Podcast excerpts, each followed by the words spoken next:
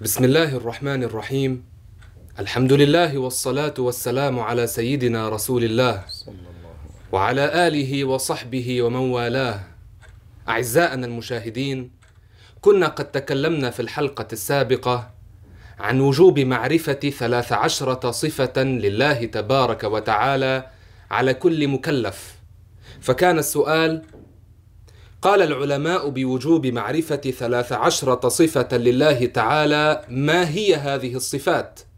الجواب يجب وجوبا عينيا معرفة ثلاث عشرة صفة لله تعالى تكرر ذكرها في القرآن إما لفظا وإما معنى كثيرا وهي الوجود هنا بينا فيما سبق من قال من العلماء بوجوب معرفة هذه الصفات وشرحنا ذلك مع ذكر أسمائهم بالتفصيل وما الحكمة من معرفتها.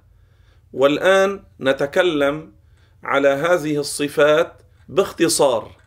الوجود يجب الاعتقاد بأن الله سبحانه وتعالى موجود ووجود الله ذاتي ليس غيره أوجده. وهذا العالم كله دليل على وجود الله وهذا فرض اعتقاده. فهذا العالم سمي عالما لأنه علم أي علامة أي دليل على وجود الله. وتكلمنا فيما سبق عن فرضية معرفة الدليل العقلي على وجود الله ولو دليلا واحدا وشرحنا ذلك أيضا.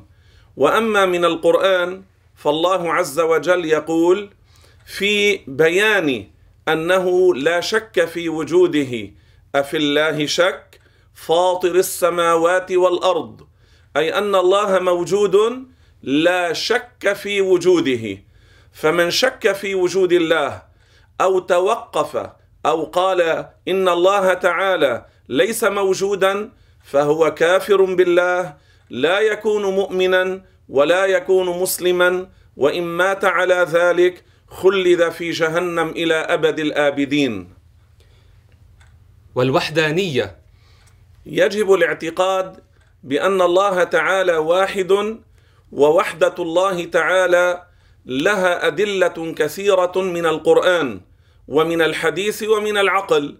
فالله عز وجل واحد لا شريك له قال في القرآن الكريم وإلهكم إله واحد وقال قل هو الله احد فيستحيل ان يكون مع الله شريك. وتكلمنا أيضا فيما سبق من الدروس والمجالس بالادله التفصيليه على صفه الوحدانيه. فيجب الاعتقاد بأن الله واحد في الذات وواحد في الصفات وواحد في الفعل وانه لا شريك له سبحانه وتعالى. والقدم أي الأزلية. فيجب الاعتقاد أيضا بأن الله تعالى ليس له بداية لأنه لو كان له بداية لجازت عليه النهاية وهذا لا يجوز على الإله. والبقاء.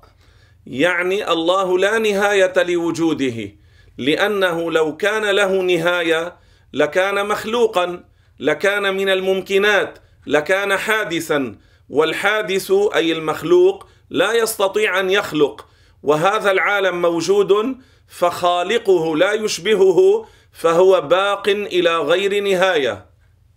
وقيامه بنفسه. أي لا يحتاج إلى أحد ويحتاج إليه كل أحد. فالله تعالى لا يحتاج لمكان ليجلس فيه أو ليحل فيه لا للعرش ولا للسماء ولا للفضاء. ولا يحل في الأشخاص ولا يحتاج إلى شيء ولا إلى أحد. القيام بالنفس أي أن الله تعالى مستغن عن كل أحد وعن كل شيء وعن كل مكان ويحتاج إليه كل أحد.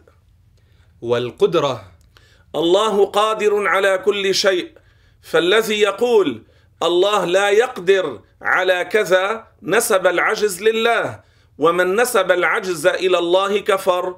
قال الله تعالى والله على كل شيء قدير. والإرادة. الله تعالى متصف بالمشيئة الإرادة أي المشيئة.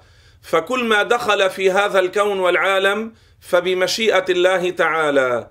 فمشيئة الله لا تتغير لا في النصف من شعبان ولا في رمضان ولا في ليلة القدر لا لنبي ولا لملك ولا ليتيم ولا لأرملة لا لوقت ولا لحادث لأن الذي تتغير صفاته مخلوق يحتاج إلى من يغيره. ومشيئة الله من صفاته فهي أزلية أبدية. فما شاء الله كان وما لم يشأ لم يكن. والعلم يجب الاعتقاد بأن الله عالم بكل شيء وعلمه علم واحد فالذي يقول لا أظن أن الله يعلم كذا هذا نسب الجهل إلى الله والله يقول وهو بكل شيء عليم وعلم الله واحد لا يتجدد ولا يحدث له شيئا بعد شيء. والسمع والبصر. يجب الاعتقاد بأن الله تعالى ليس جسما وصفاته ليست من قبيل الأجسام فصفات الله ليست جسدا وليست جارحة وليست جسما وليست كيفية وليست هيئة. قال سيدنا علي بن أبي طالب رضي الله عنه وأرضاه إن الذي كيف الكيف لا كيف له. فهذه العبارة التي تكذب على الإمام مالك والكيف مجهول هذه غير صحيحة. وما قالها مالك بل الذي قاله مالك فيما رواه البيهقي بإسناد جيد ولا يقال كيف وكيف عنه مرفوع. وفي رواية أيضا والكيف غير معقول. اذا الله منزه عن الكيف فالجسم كيف والجوارح كيف والأحجام كيف؟ والله منزه عن كل ذلك. لذلك قال سيدنا الغوث الرفاعي في تنزيه الله تعالى عن ذلك غاية المعرفة بالله الإيقان بوجوده تعالى بلا كيف ولا مكان. وقال أبو سليمان الخطابي العالم المشهور الكبير فيما رواه عنه البيهقي إن الذي علينا وعلى كل مسلم أن يعتقده أن ربنا عز وجل ليس بذي صورة ولا هيئة إذ أن الصورة تقتضي الكيفية والكيفية عن الله وعن صفاته منفية. إذا صفات الله ليست كيفيات ليست جوارح ليست جسدا ليست حجما ليست جسما. فسمع الله ليس كسمع المخلوق وبصره أي الرؤيا ليس كبصر المخلوقين لأن الله أزلي أبدي وصفاته أزلية أبدية. والحياة. الله متصف بحياة أزلية أبدية ليست كحياة الأحياء. حياة المخلوقين لها بداية. حياة الله ليس لها بداية. حياة المخلوقين باجتماع الجسد والروح. الله ليس جسدا وليس روحا. حياة الله ليس لها نهاية. حياتنا لها نهاية. قال الله تعالى وتوكل على الحي الذي لا يموت وحياته سبحانه ليست بروح ولا جسد ولا قلب ولا غذاء ولا تنفس لأن الله قال فلا تضربوا لله الأمثال.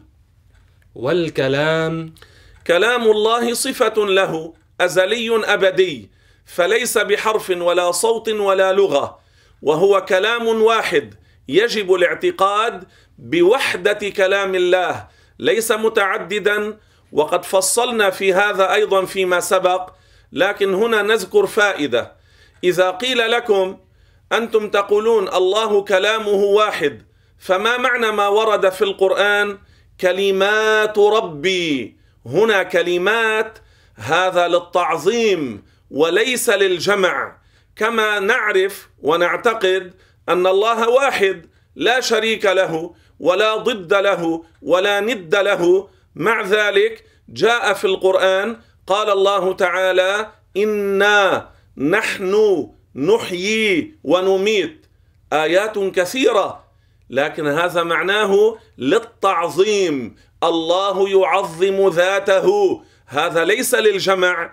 وهكذا كلمات ربي فهذا للتعظيم وليس للجمع لأن الله تعالى كلامه كلام واحد. أليس الله عز وجل؟ قال في القرآن كلمه الله هي العليا. لاحظوا كلمه الله اذا كلامه كلام واحد. وهكذا ما ورد في الأحاديث.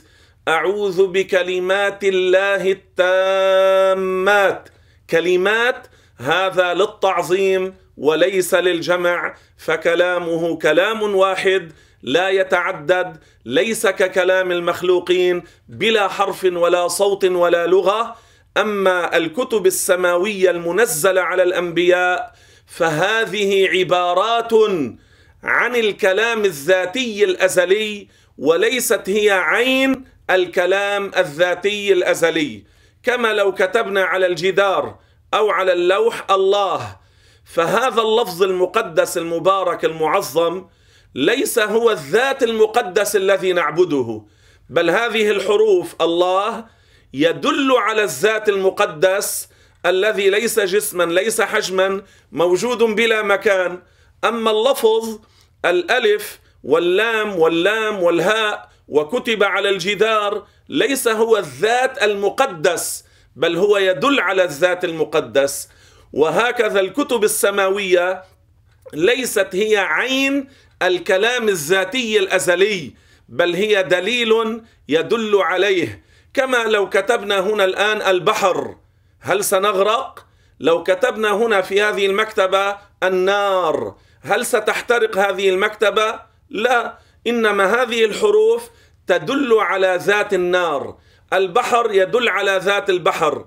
الكتب السماوية المنزلة تدل على الكلام الذاتي وليست هي عين الكلام الذاتي. فباللغة السريانية والعبرية والعربية هذه لغات. الله كلامه ليس بلغة.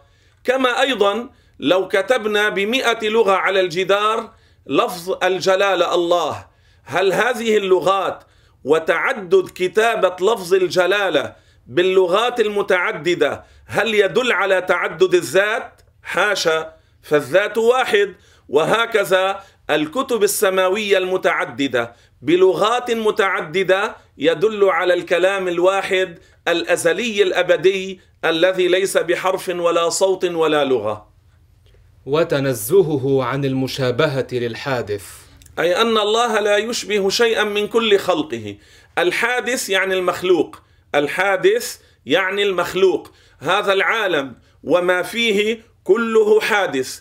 من الذي أحدثه يعني أوجده يعني خلقه هو الله والخالق لا يشبه المخلوق. انتبهوا معي لو كان الخالق يشبه الحوادث لو كان الخالق يشبه المخلوق لكان مخلوقا كالمخلوق والمخلوق لا يخلق. اذا فيجب الاعتقاد بأن الله لا يشبه شيئا من المخلوقين بالمرة لا في الذات ولا في الصفات ولا في الفعل.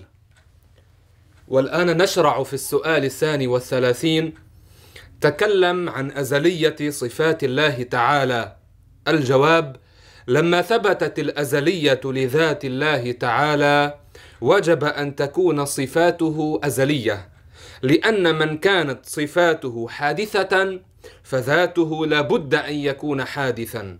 قال الإمام أبو حنيفة رضي الله عنه في الفقه الأبسط فصفاته غير مخلوقة ولا محدثة والتغير والاختلاف في الأحوال يحدث في المخلوقين. ومن قال إنها محدثة أو مخلوقة أو توقف فيها أو شك فيها فهو كافر.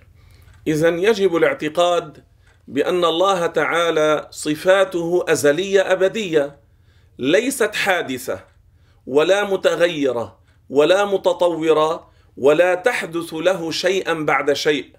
نحن نعرف من أنفسنا الواحد منا يخرج من بطن أمه وهو لا يعقل شيئا لا يعلم شيئا. الله ماذا قال في القرآن؟ والله أخرجكم من بطون أمهاتكم لا تعلمون شيئا. نكتسب العلم شيئا بعد شيء عندما نميز. الواحد منا يخرج من بطن أمه لا يستطيع أن يمضغ الخبز لكنه يقبل على ثدي أمه فيرتضع منها الحليب لأن الله ألهمه ذلك. سبحان الله. هو ليس مميزا لكنه بعد ذلك يكتسب قوة الله يخلقها فيه فيقدر بعد ذلك على مضغ الخبز. إذا نبت له الأسنان والأضراس فيصير يأكل فيعرض عن ثدي أمه. لاحظوا كيف تجددت له صفة حدثت له صفة بعد أن لم تكن. كان جاهلا صار عالما ببعض الأشياء. كان عاجزا صار قويا على بعض الأشياء. هكذا المخلوق. لو كان الله تحدث له صفة بعد أن لم تكن أو تكون ضعيفة فتقوى أو تكون بعد أن لم تكن هذا معناه مخلوق. أنه هناك من يتصرف فيه. ولو كان هناك من يتصرف فيه لم يكن خالقا. لم يكن الها لم يكن موجدا للكون والعالم. لذلك قال الله في القرآن الكريم أفمن يخلق كمن لا يخلق؟ اذا الخالق لا يشبه المخلوق. الله صفاته ليست كصفات خلقه. فمن شك في صفات الله الثلاث عشرة هل هي حادثة أو مخلوقة أو وجدت بعد أن لم تكن أو تتغير أو تضعف أو تقوى أو تزيد أو تنقص فهو كافر لأنه جعل الله مخلوقا لأنه جعل الله عاجزا لأنه جعل الله حادثا فلا يكون من المسلمين. لذلك كفره أبو حنيفة ومن قبله ومن بعده من علماء الأمة لأن من قال بحدوث ذات الله أو بحدوث صفات الله تعالى فليس من المسلمين لأنه كذب الله كذب الأنبياء كذب القرآن وخالف العقل السليم فلا يكون من المسلمين لأنه جعل الله مخلوقا جعل الخالق مخلوقا لمخلوق. وهذا كفر عجيب. والحمد لله رب العالمين. والسلام عليكم ورحمة الله وبركاته.